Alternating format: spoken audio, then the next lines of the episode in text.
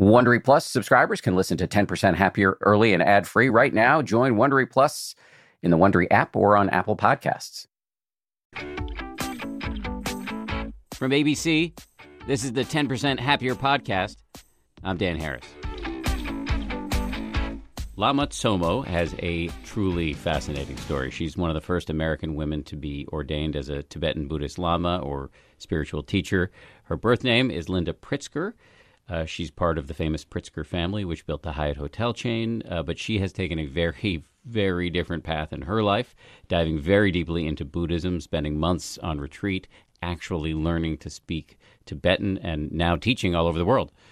She's just written a book. It's called Why is the Dalai Lama Always Smiling, in which she tells her story and also details some of these Tibetan practices, which to those of us in the West who are practicing either secular mindfulness or insight meditation will be new and different and extremely interesting. So, Lama Tsomo, thanks for being here. Glad to be here. Thanks for having me. Congratulations on your new book. Thanks. We were just discussing before the podcast started. i am sort of embarrassed to admit I've only read uh, about uh, two thirds of it because I ran out of time. Um, but it's really, really, really interesting. And again, as somebody who's been trained in both secular mindfulness and insight meditation or Theravada meditation, it's all of this stuff is new to me and just deeply, deeply fascinating. You do a really good job of explaining it in simple terms. Um, but before I get to that, let's start at the beginning. So, how did you go from being uh, a Pritzker to Lama Tsomo? How did that happen? How did that uh, pretty big shift happen? Okay, so I don't think you mean about the names themselves. No. um, so I was just uh, really to me, just a, a, sort of a regular American person, um, wanting to be happy all the time and never suffer. And despite pursuing happiness all day, every day, and uh, trying to avoid suffering all day, every day, um, and then in dreams at night, probably pursuing the same thing, I wasn't succeeding in avoiding suffering or always being happy. And um, actually, my life had angst in it, as all of our lives do.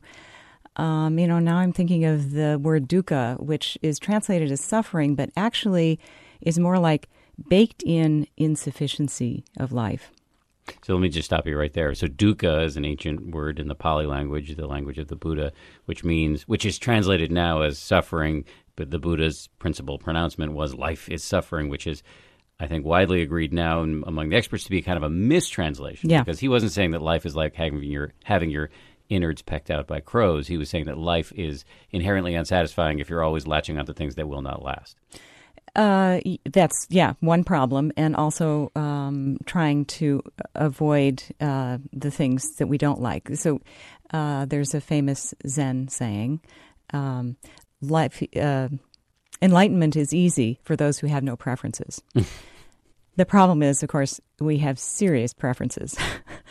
and um, we keep uh, putting what we prefer sort of as an overlay on top of what actually is. So um, that turns out to be uh, a source of suffering. You are very open and honest in, and I think a courageous way about your childhood. You say, uh, and this is a quote from the book Throughout my childhood, I felt lonely, sad, and not very safe. I used to cry for no apparent reason, and I was just waiting to graduate high school and leave home. The underlying tone of that time was a melancholic longing, though I didn't even know for what. Yeah. What was going on? Oh, gosh. Um, I, I think what we were just describing was really at the root of it. And I don't think I'm alone in having felt that way.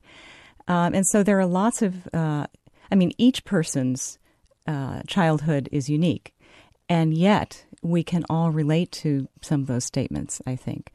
So um, I think at the root of it, I wasn't being shown how to navigate life uh, in, a, a, skillful way. And uh, my parents weren't shown that either. Nobody was teaching it in school. And so I wasn't learning it. And so it turns out I was being pretty bad at it. Uh, what I came later to learn, now fast forward to um, when I spent a lot of time on the cushion and you know had a chance to watch what my mind does, I could see um, I was um, my own movie producer and writer, was starring in my own movie, and I wasn't even aware of that. And I hadn't learned how to do it well. So, why is it a surprise that the movie is turning out badly? Mm-hmm. Mm-hmm. Did you, at what point did you start meditating? Well, it seemed like a good idea to me when I was living in the country and in, uh, gosh, I think I was like 20 years old. So fresh out of college? Yeah. Oh, I uh, didn't even graduate college. I left college because it was, I, I felt like I didn't like the way they were teaching things. I ended up getting my degree after having my kids uh, and then my master's as well. But uh, so anyway, in your pre-Lama days, even though you were doing some meditating, you had a pretty conventional life. Got married, had kids. In some ways, uh, yeah. Although homesteading in the country is Yes, not something right. everyone No, does. no, You no, know, no. I don't know how many goat owners there are in this country, but I think it's a small demographic. hmm hmm this podcast is actually entirely targeted to goat owners. Okay, so you didn't want a lot of listeners. No, okay. no, no, no. Okay, you've succeeded. I'm actually thinking about getting a couple of goats again. well, you live in the country still. I live in the country again, and very happy to. It's um, uh, my natural habitat. So you, you you dropped out of school. You went. You were homesteading for a while, um, and that was the unconventional part of it. But uh, and and you were also meditating. Um, but you also got married and had some kids. And so this is all in the pre. yes, and not, I'm not speaking of goat kids at that point. that, that Okay. these- are human children, Human- and you three of them. This is pre three of them. So Mm-hmm. that and this is pre. Even though you were meditating, this is pre Lama days. It was pre-instruction, so I really had the feeling I must be doing a terrible job at this, and um, I probably was. But nevertheless, when I gave up because I thought, you know, I'm not doing myself any good here, that's when uh, five years passed, and I realized, oh my gosh, I'm uh, not doing with my life what I need to be doing, and I'm really off course. I, I was with the wrong people, doing the wrong stuff, and that kind of thing, and living in the wrong place. And I just suddenly sort of kind of came to and, and said, no, no, no, this is not my path in life. This is not the life that I need to live. Everybody's got their own, you know, and I could just feel I'm off track. And so I decided I have to resume meditating because I realized, hmm. So every day I was not reacting to the things on the outside for at least those 15 minutes. It was 15 minute meditations at the time. And that allowed me to just um, kind of like that eight ball with the, the message bubbling up. Mhm, I the was there. Yeah. I was there to see it. hmm I was there to hear it.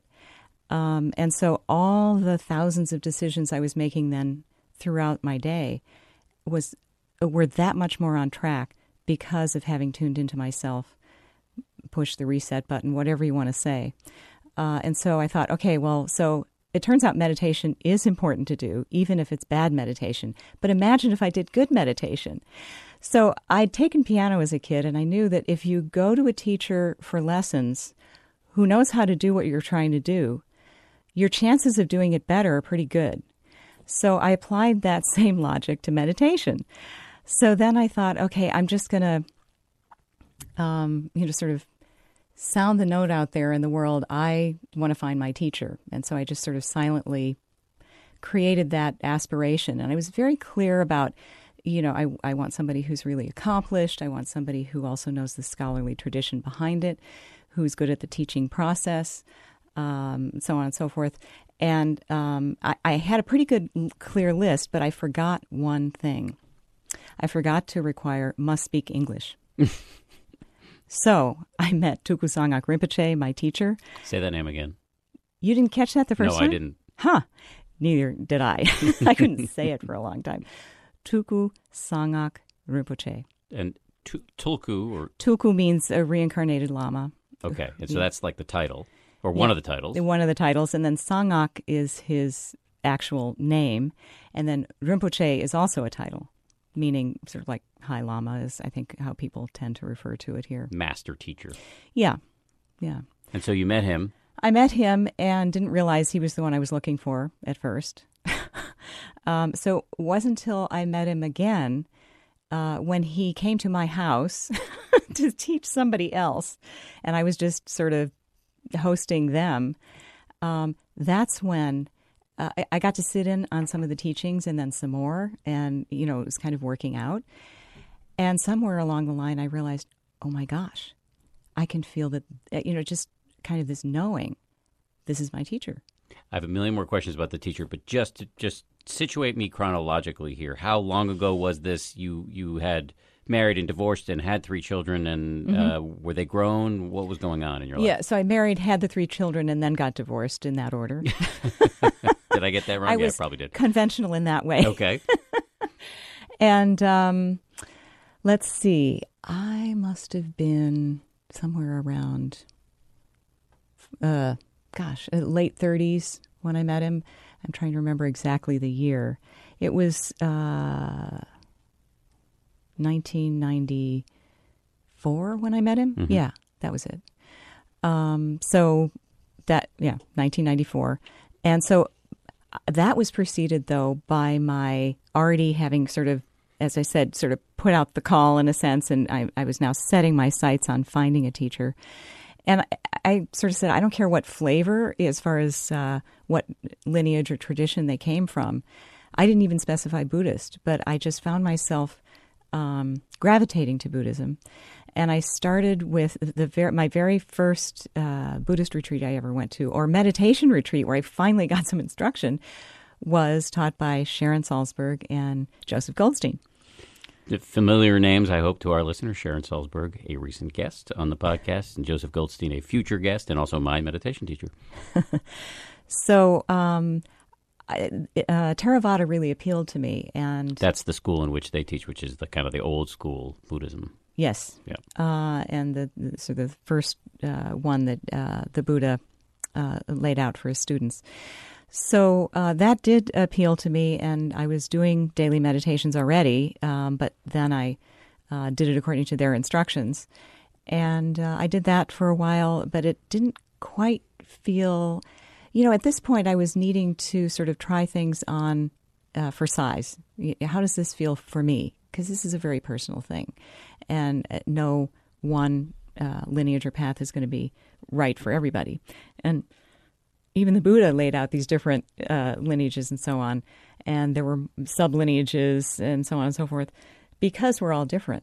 So I tried that, and um, it was like good, but I wasn't sure it was you know just absolutely hitting the spot for me.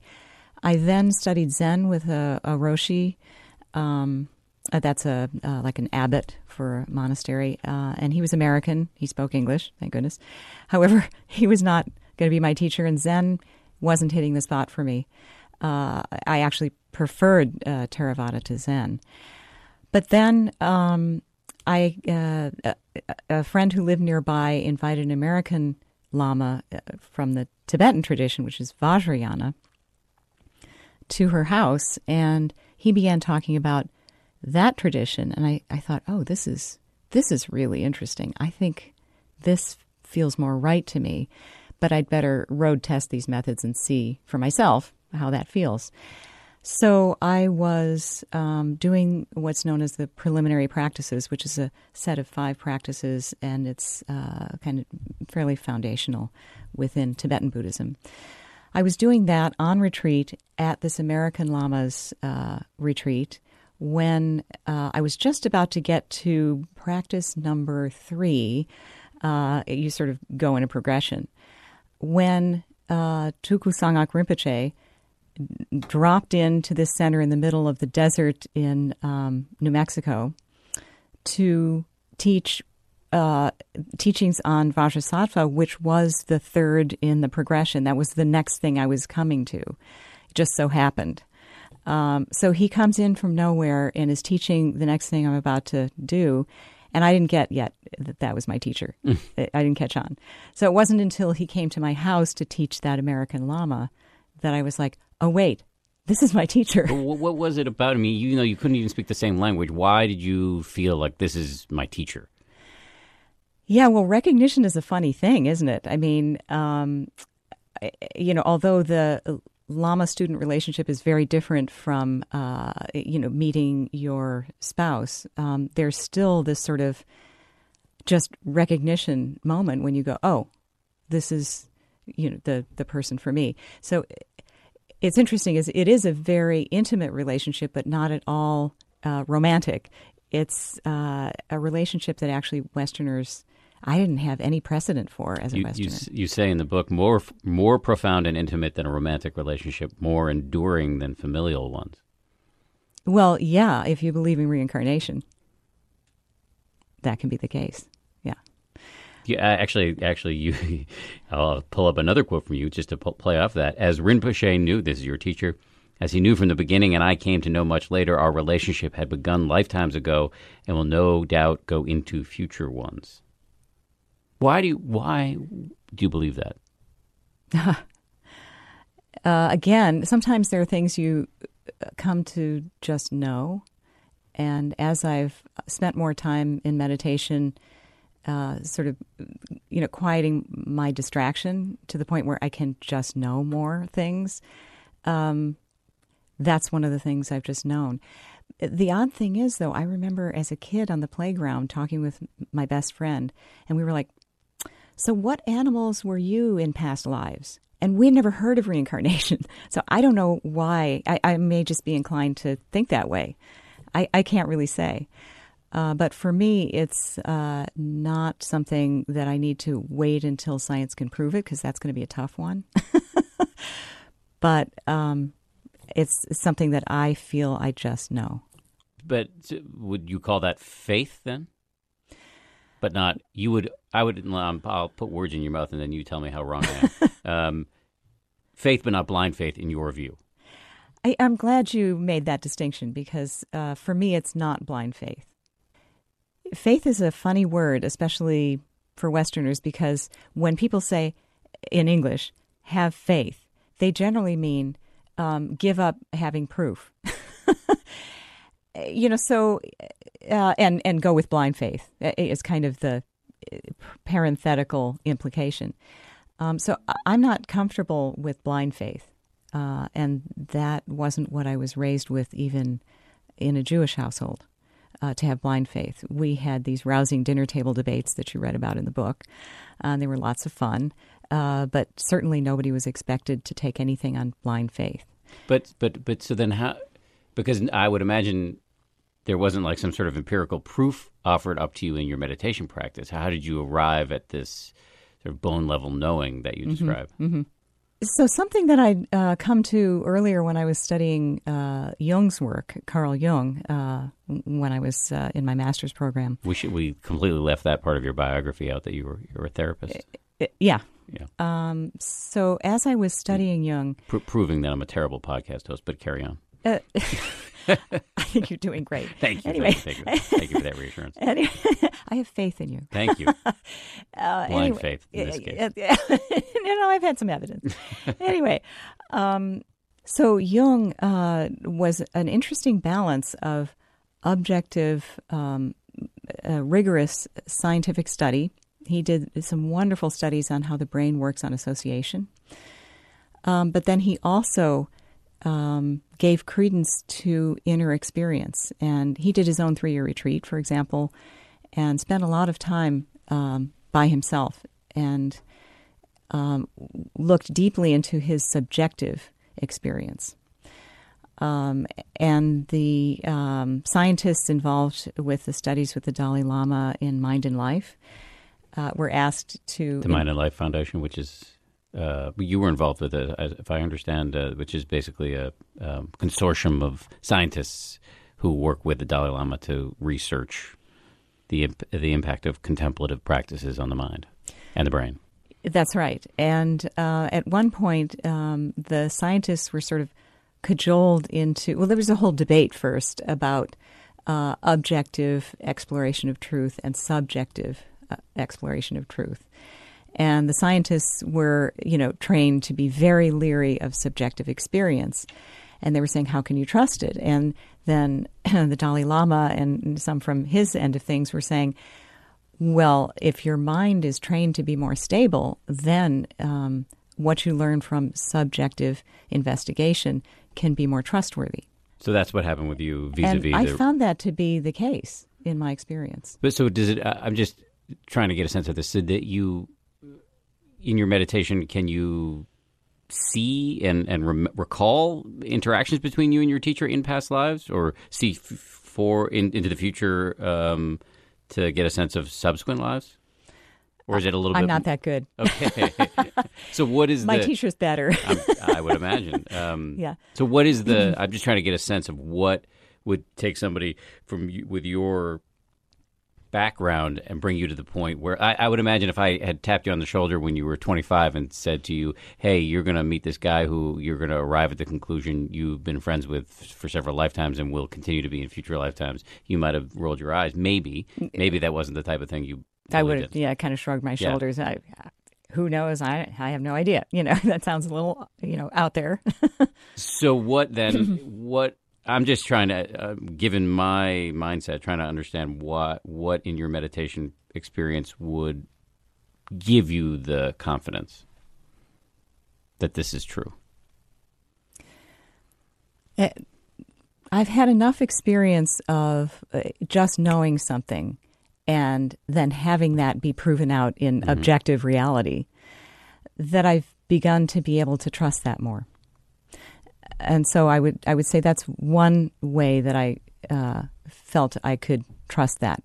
Another is um, just reading accounts of uh, and and hearing accounts of uh, people who have remembered very specific things about uh, a previous life, particularly when they had a sudden death uh, at a young age, and for some reason it, it remained more clear in their minds.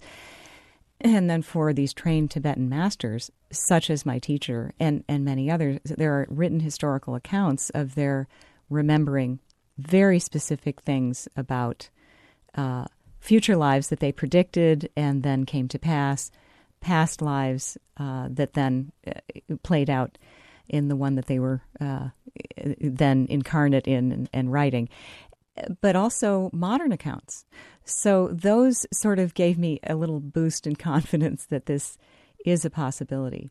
It's interesting because for people like me, you know, skeptics, that the reincarnation is such a barrier f- in, in terms of embracing Tibetan teachings mm-hmm. because it just, even though I mean, I'm, I find it reassuring to be sitting across from a clearly sane individual who's talking about it in lucid ways. Clearly, you don't know me. well, there you go. Maybe I jumped to conclusions. yeah, yeah. But notwithstanding that, I have seen no evidence for it and have a hard time. Have a hard time with it. Yeah, and so that there are only little bits of other pieces of evidence as far as objective uh, experience that we can point to, and, and so I've sort of looked at all of those, and they all sort of indicate in that direction. But no, we can't say that we've proven in objective form, you know, scientifically, that there is reincarnation. There begin to be very few explanations for how a child can know exactly uh, what household they used to uh, be in in their last lifetime and the names of their parents and uh, what their name was and how they died and so on. Uh, and there are enough accounts of that that you know I'm not sure how else to explain it. Maybe there's some far-fetched explanation, but that begins to sound more far-fetched than than simply saying, okay, well, maybe uh, awareness doesn't die when the body dies. And if that's the case, then maybe it can inhabit another body. And maybe that's no more far fetched than what we'd have to dream up to explain what I just mentioned about the child. Yeah, I think for somebody like me, the only reasonable stance is, you know, respectful agnosticism, curiosity, and interest. Um, anyway, setting that aside, um, your relationship with this teacher was clearly transformative. And You Absolutely. really you went you dove in headlong. Yeah, I did. Um, I, as I say a few times in the book, uh, do I have something better to pursue than enlightenment? I don't know what that would be. And the other thing is, even from the beginning, I was uh, just trying these things on for size, uh, testing them out for myself, being my own scientist, if you will. And uh, I felt better and better. I was happier and happier. I was uh, able to handle challenges in life better and better. Um, and was finding myself to be a lot more steady, less of a chicken running around with his head cut off, more, more and more and more on track.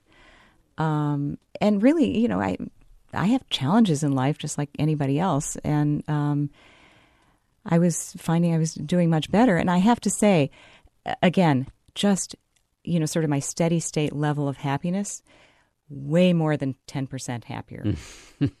Gotta say. So, uh, what does that mean? I'm doing it wrong. I'm doing I'm in the wrong school. I'm not doing enough meditation. Live Why- longer, for Live one longer, thing. Yeah. yeah. And, um, you know, anytime you can have a chance to do the total immersion of retreat, even for a weekend, it's kind of like learning a foreign language, such as Tibetan. Having total immersion once in a while. Not all the time. I, did, I never lived in Tibet. So you don't have to do that. It, it can be daily practice with some total immersion here and there because if you're changing the habits of your mind and trying to uh, you know get your mind off of the these pathways and onto those pathways, then uh, total immersion is an important way to go because then you you know as with learning Spanish, let's say if you stop speaking English and you don't allow yourself to speak any English and you're only surrounded by Spanish, you just leap ahead. I, I fully agree. I mean, I, I try to do a 10 day retreat every year. And um, uh, I, while I am obviously going to be um, stuck with the whole 10% happier thing the rest of my life, um, I believe it compounds annually. And um, as like any good, as any good investment does. Um, so I'm, I'm if you keep investing. Yeah. Yes, I also believe that I made 10% happier up completely. So I don't, I'm not married to it in any way. I pulled it out of my, you know what. Um, so uh, back to you though. You, uh, you started doing long retreats and, and also learning Tibetan, which allowed you to communicate directly with your teacher. Um, what, how long did it take for you to earn the title of Lama and how big a deal was that? I mean, it seems to me like a very big deal. Uh, yeah, I, actually, I um, debated with him about that. I, I for me, wild horses weren't going to stop me from pursuing this. I was going to do these long retreats because I was feeling better and I was loving uh, studying and practicing this stuff uh, and seeing results. Um, so that's why I was doing it. He said, "I when you finish the traditional course of practice for three year retreat, I am going to give you the Lama title." And I said, Well, I don't need the Lama title. I just want to do these practices. And he's like, No, no, no, no. They will call you Lama Tsomo. and I, you know, after a certain point, I couldn't keep arguing with him. Uh, you know, he was my teacher, and that's what he wanted to do. Uh, now, Tsomo was my refuge name from that first um, time with uh, teachings with him when he was when I was sitting in on his teachings uh, of the uh, American Lama. I don't know what a refuge name means. Uh, so there was a refuge ceremony uh, where I uh, took refuge in the Buddha, the Dharma, and the Sangha, the three jewels, as they're called. Um, the Buddha, his teachings, and the community of of uh, of people pursuing those teachings. Exactly. And um, so uh, Rinpoche did that ceremony, and in that ceremony, he gave me the name Sangak Tsomo. And it, so he was giving me part of his name, Sangak, and then adding Tsomo. He, actually, the whole thing was uh, uh, Sangak Yeshe Tsomo, um, which you don't have to say back to me or spell. uh, but anyway, so he took Tsomo and then added Lama to it, and that's what he wanted people to call me. So over the course of years, I couldn't do three uh, three years, three months, and three days, which is the traditional three year retreat, all at once because I did have kids who were mostly grown, um, and I had responsibilities and so on. I just couldn't take it all at once, but I did three months at a time quite often, and two month retreats and one month retreats, and so uh, I put it all together. And he taught me all the levels, and I did the required amount of practice for all of those. I, I want to give people a sense of what these practices are. I think most of the people, and I, I could be wrong about this, but most of the people who meditate these days are doing one of two things. Either they're doing a sort of um, uh, Vedic meditation, TM, or something along those lines, where they're using a mantra, a word silently repeated in the mind to settle the mind, or they're doing um, mindfulness. Um, uh, which is either derived from Buddhism or firmly in Buddhism, but basic mindfulness meditation where you're just uh, aware of the breath as it comes in and goes out, and when you get lost, you start again. Tibetan Buddhism, the practices include both mantras and and this sort of breath awareness, Yeah. but get into some pretty far out stuff. So let me ask you what, and, and this is this is uh, Vajrayana is the name of this school of Buddhism.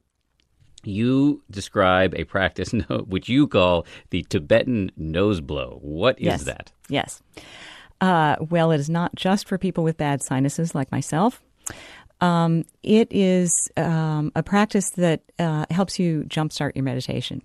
So many people, uh, let's say they do 20 minutes of meditation. Um, they get to the last five or 10 minutes, and that's when it really gets good. They've really settled in. And they're sort of like, how can I get to that part from the beginning? And the answer is the Tibetan nose blow. It's known as lungrosel in Tibetan, which means uh, basically clearing the stale winds, is the way it's generally uh, translated. Um, so you work with um, the uh, energy in your body and your breath and visualization. And the Tibetans work with visualization a lot. And it turns out uh, I, I was really excited to read uh, The Case for Mental Imagery by Stephen Kosslyn. I don't know if you've read that. No. Um, but at Harvard, he conducted a lot of studies uh, looking at exactly what the brain does when you're visualizing something as opposed to seeing the actual thing in front of you. And it turns out it behaves pretty much the same, it lights up in the same patterns. So the Tibetans uh, took full advantage of that despite not having fMRI uh, technology. And um, they were able to use um, visualization for us to set up just the perfect experiences for ourselves to um, create a lot of uh, deep transformation in the brain and the mind. So, um, this is a very simple practice uh, once you see it done. It's tough to describe, uh, you know, in audio form. And it, writing about it in the book doesn't really help either. But But you we- have pictures in the book. Doesn't make it easier to, to understand. it's a little easier, but actually, we have a video of it uh, on our website, which is namchak.org. N A M C H A K dot org. Yes. Okay. And um, so then you can just, uh, you know, much easier. And, you know, it takes like 30 seconds or so to do it. And I have found that I've immediately gotten into a dropped in Give, place. put a little more meat on the bone. What is it actually? Okay, so you're um, forcefully expelling um, air out of one nostril and then the other alternately a few times, and then both together. And while you're doing that, you're visualizing the sort of distractedness in the form of the three categories of negative emotions or neurotic emotions, afflicted emotions, whatever you want to call them. Um, so, uh, ignorance, laziness, stupor. None of us have that first thing in the morning, but you know, should it happen, that that's one. And then the whole category of sort of clinging, desire, addiction, all of that is another category.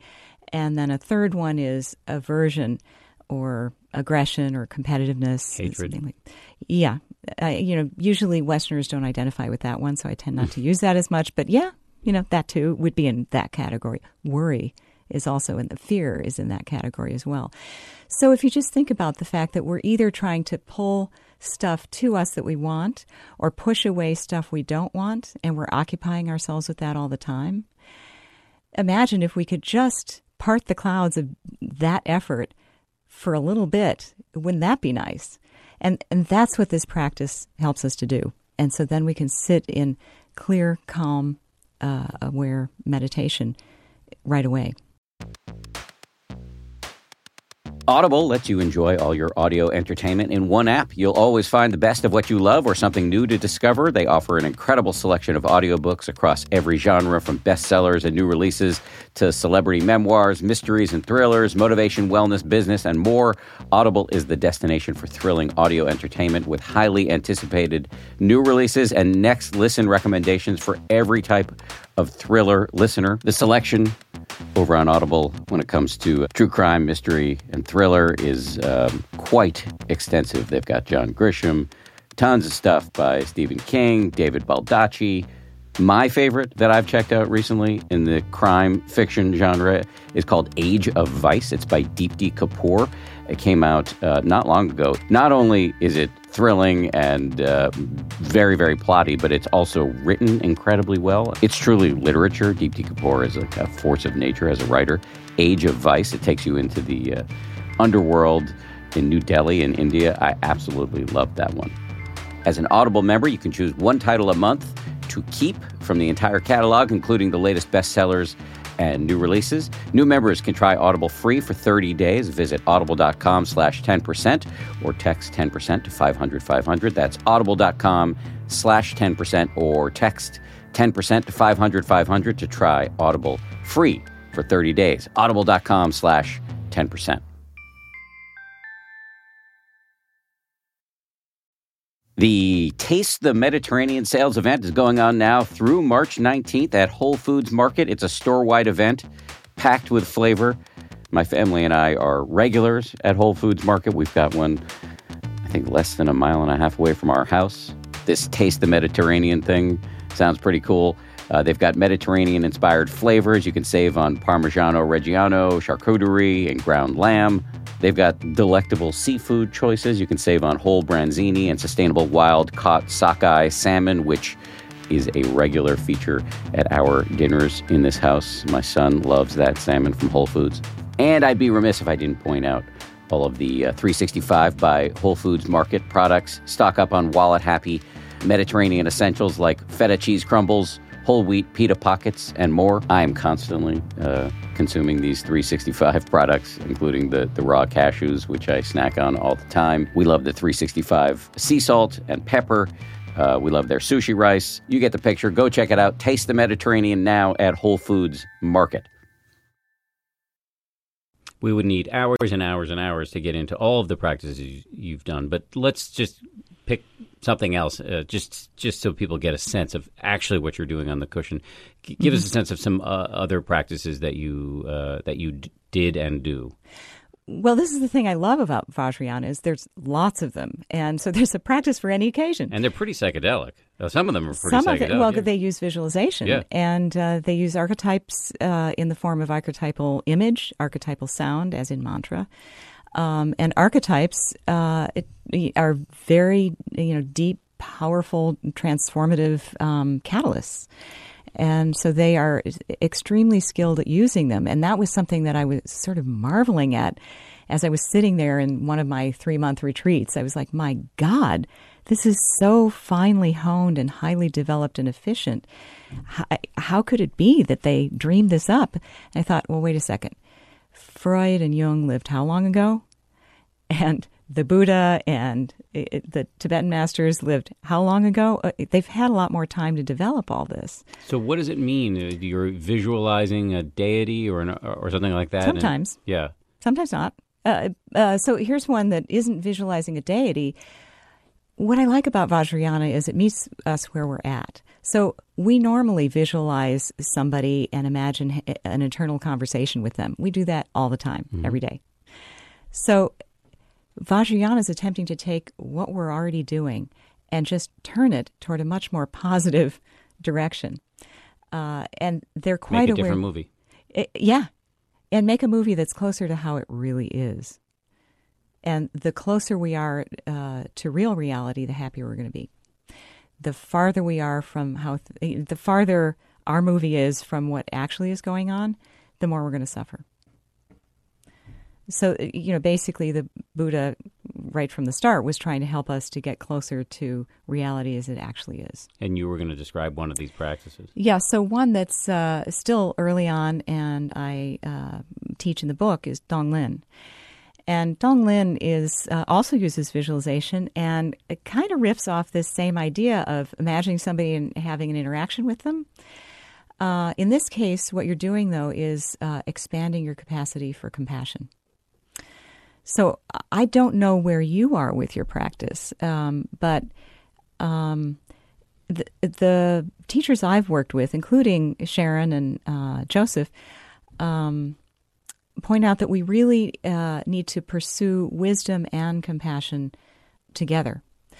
and all of the, the great bodhisattvas, and I include people like Martin Luther King among them, uh, for example, uh, had both a, a, great measure of wisdom and a great measure of compassion, and that was uh, what caused them to be a powerful force for the good. I don't want you to derail you too much before you describe Tonglen, but define bodhisattva.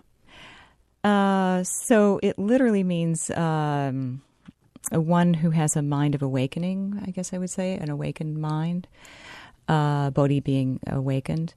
Um, so we're all kind of dreaming our way through life, and these people are a lot more awake than we are. And therefore, they're able to be a lot more effective in um, helping others, and that's what they're motivated to do. It's just kind of what they're about. Um, so, Tonglen is for those of us baby bodhisattvas who would like to do some good in the world and get a little distracted by our own stuff and uh, maybe don't have such a strong capacity for compassion. And for us Westerners in particular, we have to start with ourselves because I don't think we're so compassionate toward ourselves. I don't think we really like ourselves very much or feel like we're worthy of compassion. And so we need to start there. But the basic essence of the practice um, is that uh, you imagine somebody who's suffering, and you can just read about uh, somebody uh, on the news who's suffering terribly, and you're just moved by that, and so you want to do that for them. And again, you use breath and visualization. So you imagine that suffering person in front of you, and uh, you see their suffering face. You don't have to get perfect with the visualization. That's not important. It's what you're feeling that's most important. Um, and so now you use the breath to really make it real, and you breathe in their suffering into your heart, which is a bit of an act of courage. But if you're feeling moved by compassion, you just want to take away their suffering and replace it with happiness. So you breathe in their suffering, and you imagine these sort of dense, thick, dark clouds of the suffering, and you breathe not their actual facts of their experience, but the suffering itself into your heart and then you breathe out um, these bright white clouds into them, and you see their face changing to a smile. So that's the essence of the practice, but you don't just uh, uh, do that for the ones who are your favorite people. You step it out till it's uh, eventually people you don't know, the person at the checkout counter, you know, a- anybody and everybody, until, you know, finally it's really quite big and it's known as one of the four boundless qualities or the four immeasurables and it, it's not very boundless if we stick with our favorite people. And we're not going to exercise that muscle of compassion and strengthen it if we don't step it out uh, to everybody.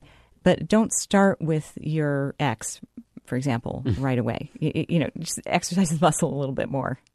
I did. Um, there is some a very similar practice in in uh, that's taught in in um, Theravadan or insight meditation traditions. Uh, so Sharon Salzberg, who was on the show recently, uh, is a major proponent of what's called loving kindness meditation. is actually quite similar to what you described, and, and mm-hmm. despite my initial um, uh, uh, repulsion at the description of it because it seems so sappy, um, I do it every day, and I find it very useful.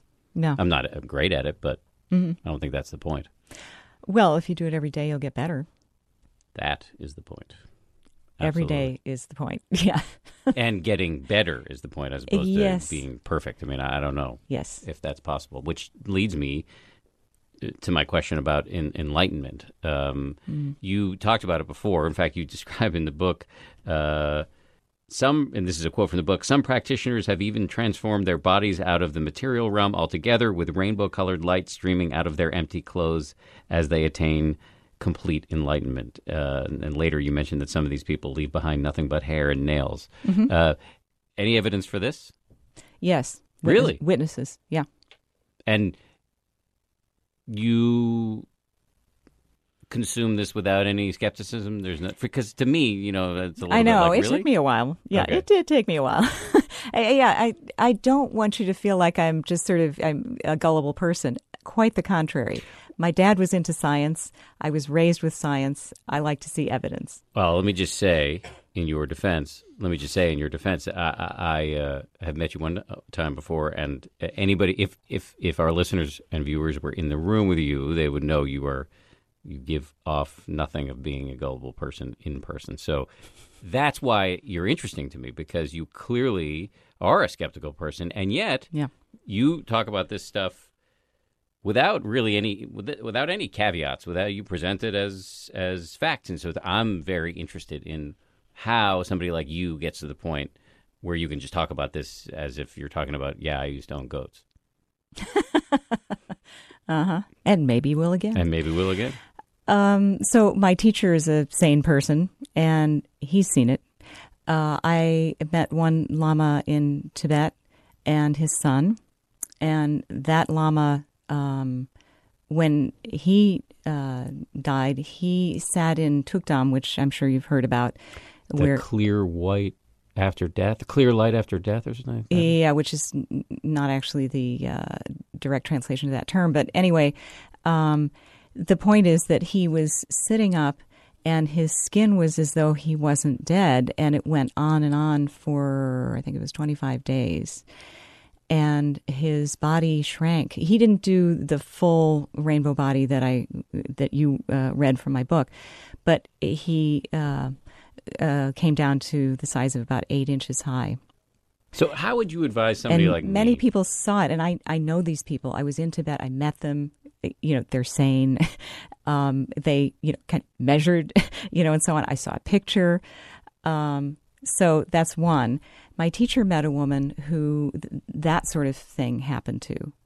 And you know so i asked my teacher well how do you explain this? It, how does it work? This, these were the questions i kept asking him how does it work? And he said um, they uh, are they were so enlightened to the point where they just cleared away all karma, and the body is made from karma. So there wasn't anything to sustain the substance. Except for the hair and the nails, apparently. Well, because those aren't actually alive anymore; they're just evidence Ah, left behind, and the clothes. You know. So, how would you advise somebody like me to deal with this? Just, just to, just to keep a an attitude of openness. I, I would say uh, openness with asking lots of questions, which you seem to be doing very well, and um, you know investigating because that's what I had to do. I had to you know read about these all these different accounts, um, and uh, you know I had to know some people who actually witnessed it. I happened to see uh, the remains of one master myself, and so all of these things, and it you know it was months later, no smell. I, you know, it's very uh, hard to explain away with uh, conventional science. I've had I've had these very similar discussions um, uh, with my teacher, who the aforementioned Joseph Goldstein, who um, talks about uh, psychic powers and things like that. Where we've had long arguments about this. So, um, Arguments, he, well, arguments. I use that term. debates. Uh, maybe debates, and a lot of me making fun of him, um, and him being good natured about it. So I mean, you're you're not you're you're not unique in. Um, I'm I'm not picking on you in some unique way, is I guess my point. Um, but I just find it interesting because the it's it appears his his argument is that is that you should uh, you should employ what he calls don't know mind. Like That's a good way. maybe it's true.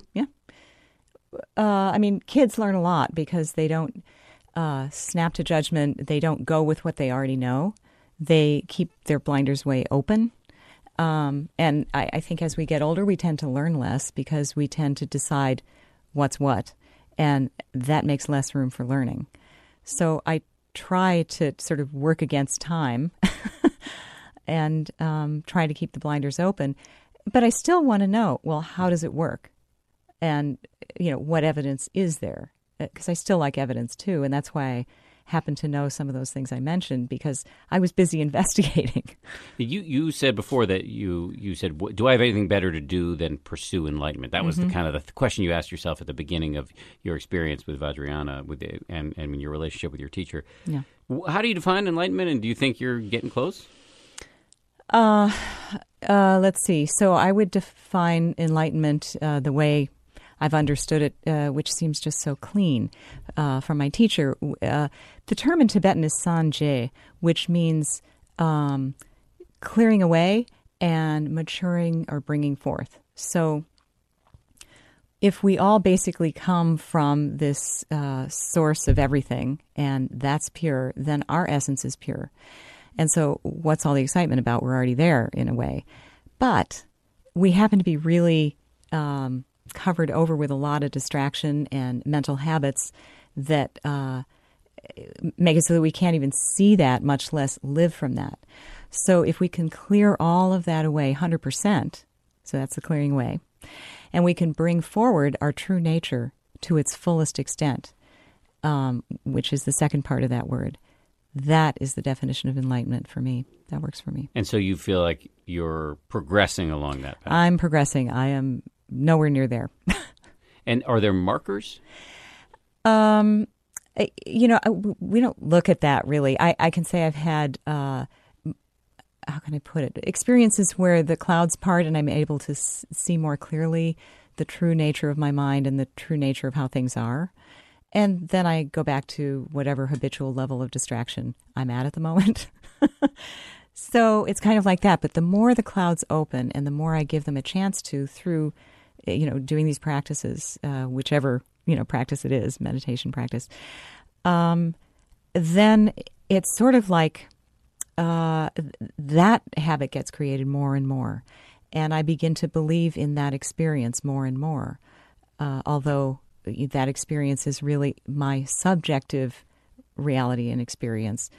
But nevertheless, it's something that I've been able to replicate it again and again. When I first had uh, sort of moments of uh, epiphany, uh, the first one I had was when I was in college, and it actually lasted for quite some time. Yeah, you describe it in the book. You say it lasted like a half hour. Uh, well, yeah, but then I could still tune into it any time, and I did so many times a day for years afterwards. But I didn't do formal meditation, and I didn't have instruction. I didn't know what it was, and the first person to really explain what was going on was my teacher, uh, and that was one of the moments when I was like, "Oh, this is my teacher." so, when the clouds part, yeah. what do you see?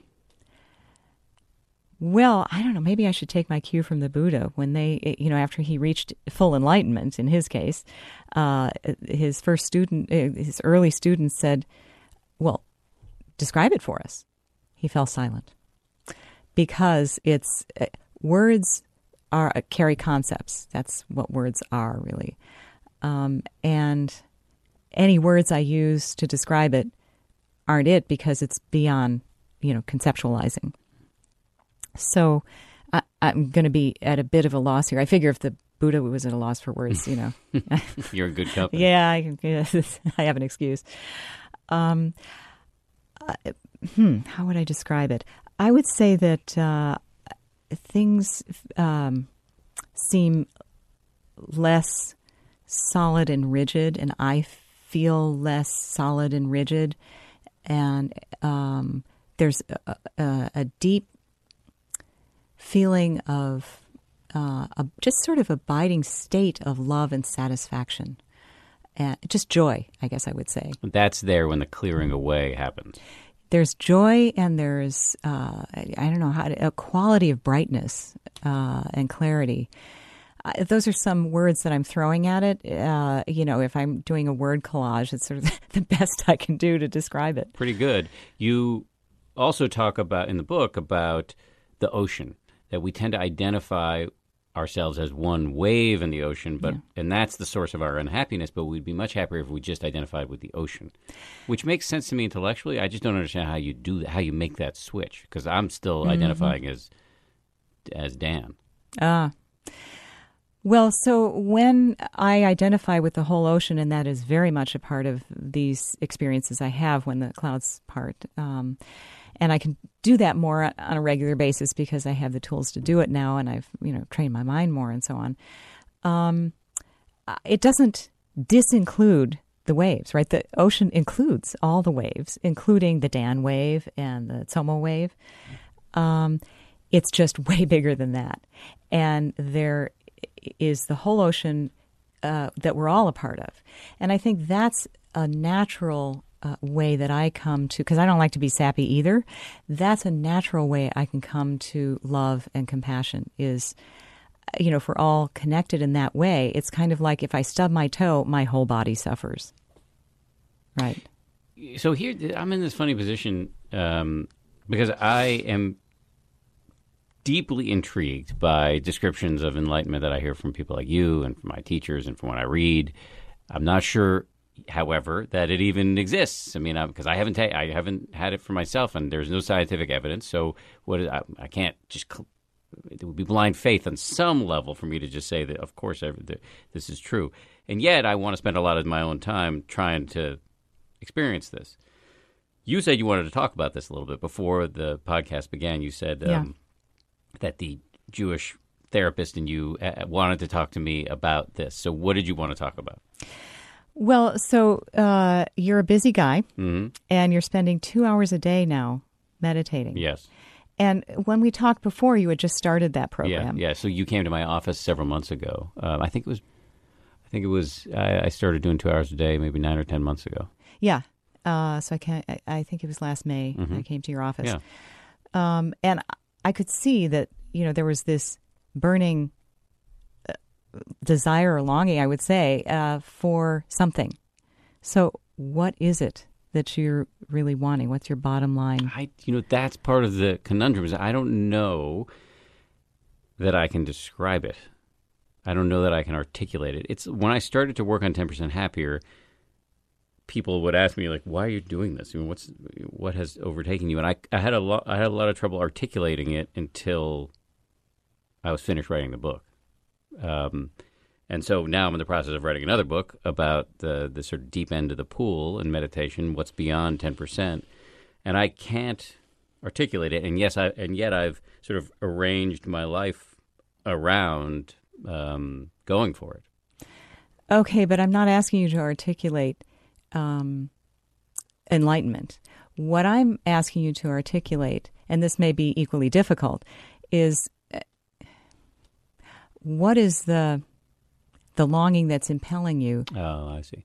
Oh, I think it's become any amount of meditation shows you how um, habitual mm, me-centered thinking is, uh, and and and um, being driven by desire and aversion is a recipe for unhappiness, and so you can't unsee that.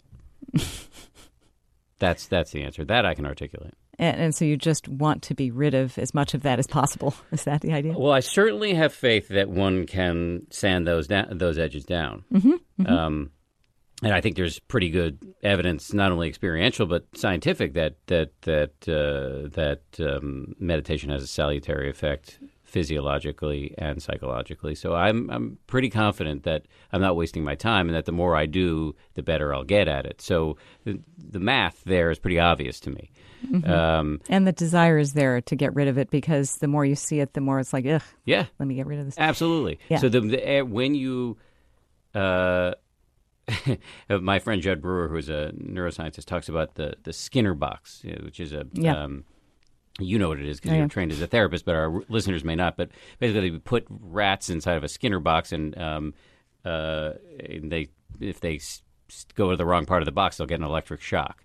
Um, when you notice what it's like to have a mindless moment as opposed to a mindful moment, it just feels better to be mindful. Yeah. And so, why, again, the math is pretty obvious. Why wouldn't you want to rack up as many mindful moments as possible in a finite lifetime? Um, so that that I think is is what's impelling me. I just don't know exactly what I'm shooting for. Because I, I mean, it's hard. I mean, I can take other people's uh, definitions, but I, yeah, well, one thing I find compelling is, um, you know, we're going to die, and um, uh, every, everybody we know is going to die, and um, I would like to be less scared of that. Yeah, yeah, yeah, yeah.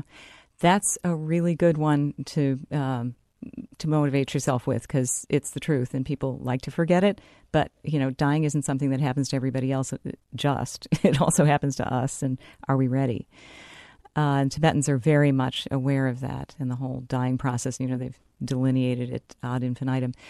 Uh, but um, getting back to the sort of uh, sappy, uh, the idea of sappy loving kindness or sappy compassion, it gets sappy when it's ego tinged. It can get sappy. Because it's about you and how. Yeah. Oh, little- it- oh, there, there, you poor thing. oh, I see. I thought it was more like a, Well, a that's peacock compassion. thing, you know, where you're showing off how how uh, loving you are.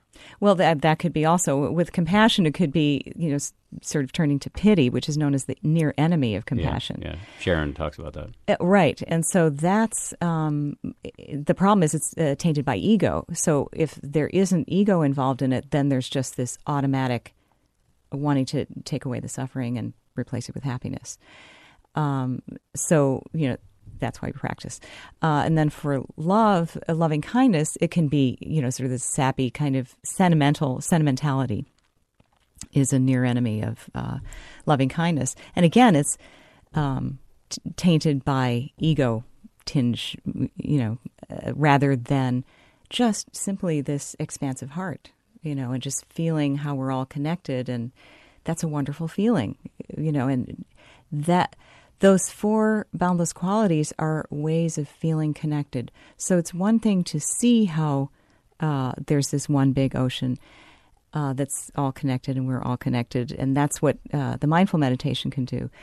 But uh, Tonglen or metta meditation, the loving kindness meditation, helps us to feel how we're connected. So it's another way in. Yeah, no, I I buy it. I, I you know, when I talked about the sappiness of it, that was my initial um, problem, but I'm over it. I just like to bring I, I because I know that our that many people who would listen to a podcast hosted by me will probably also share my uh, pre, you know sort of predilections um, that I, I I always want to introduce it with some level of skepticism because otherwise people won't Sure. get past it to the good stuff. Well, that's right. And I just wanted to sort of trace a pathway th- from here to there kind of thing. Uh, it's, you know, kind of taking a rest with the ego involvement and just, you know, the simple uh, feeling of connectedness in those two ways. So, is, is it, did I give you a full chance to explore the issue that you wanted to explore? Pretty much. Okay. But, right. you know, if we talked again, I could probably pursue it more. Well, then you should consider that an invitation to come back on the show next time you are in New York. Um, let me ask you this. I would be remiss if I did not ask this. Um, why is the Dalai Lama always smiling? the short answer read the book. Give me the longer answer. The longer I will answer- recommend everybody read the book. Um, it's a very, very interesting book. So, a slightly longer answer.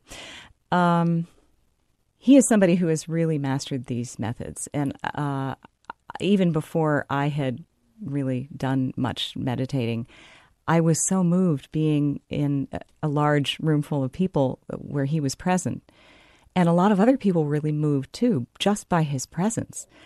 And we were all sort of marveling. And this one guy said, uh, it- you know, what is it? We were all saying, what is it? And he said, you know, I think he's just how a human being can be without all the stuff in the way. So I think Clearing forward and bringing forth. exactly clearing away and bringing forth. He's just done a lot of that using these methods, and it shows. So he's kind of a poster child for the methods. You're not a bad poster child yourself. Thanks. Really appreciate having you on, Lama Tsomo. By the way, did it, take, did it take a while to get used to being called Tsomo instead of the name you spent decades uh, Uh, identifying with? A little bit, but not too long. And it's funny it, it- now. You know, speaking of letting go of ego identification, I have two different names. I, I truly do identify or respond to, and it's loosened my ego identification in a way because I'll answer the phone and I won't know. Am I Lama Tsomo in this conversation or Linda Pritzker? I don't know. Let's see who it is. So that has been kind of a lightening up of the grasp of ego in that way. Such a fascinating interview. Thank you very much. Really appreciate Thanks it. for having me on. Thanks as always to the producers of the show Lauren Efron, Josh Cohan, Sarah Amos, and Dan Silver.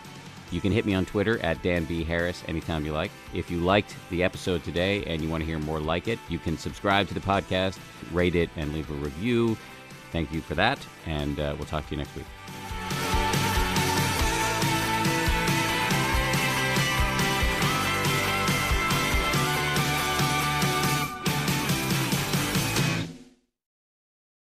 If you like 10% Happier, and I hope you do, uh, you can listen early and ad free right now by joining Wondery Plus in the Wondery app or on Apple Podcasts. Prime members can listen ad free on Amazon Music.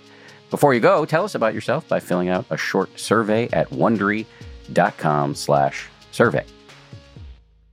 If you travel, you know when it comes to love. See you soon. Can't wait. The sky is no limit. You know with your Delta Amex card, being oceans apart means meeting in Aruba, and booking a war travel with your card means saving 15% on Delta flights. You know kissing under the bridge of sighs guarantees eternal love because you're the long distance lovebirds. It's why you're a Delta SkyMiles Platinum American Express card member. If you travel, you know. Take off 15 discount not applicable to partner operated flights or taxes and fees. Terms apply. Visit go.amex slash you know. Hey grown-ups, the Cat in the Hat Cast is a new podcast from Wondery, perfect for the whole family. Join the Cat in the Hat and your favorite Dr. Seuss characters as they get whisked away on a new adventure every week. Fish dreams of creating his very own polite and quiet podcast. That is, until he gets a surprise visit to his Fishbowl podcast studio from the Cat in the Hat himself, and it becomes very clear that the cat has other plans for the podcast. And those plans are the opposite of quiet. Sing along to new favorite songs, try your luck at Titanic tongue twisters, have some fun with wondrous wordplay, and most importantly, bring your family along for all of the adventures in the Cat in the Hat cast. Follow the Cat in the Hat cast on the Wondery app or wherever you get your podcasts. You can listen to the Cat in the Hat cast early and ad-free on Wondery Plus. Join Wondery Plus in the Wondery app or on Wondery Kids Plus on Apple Podcasts today.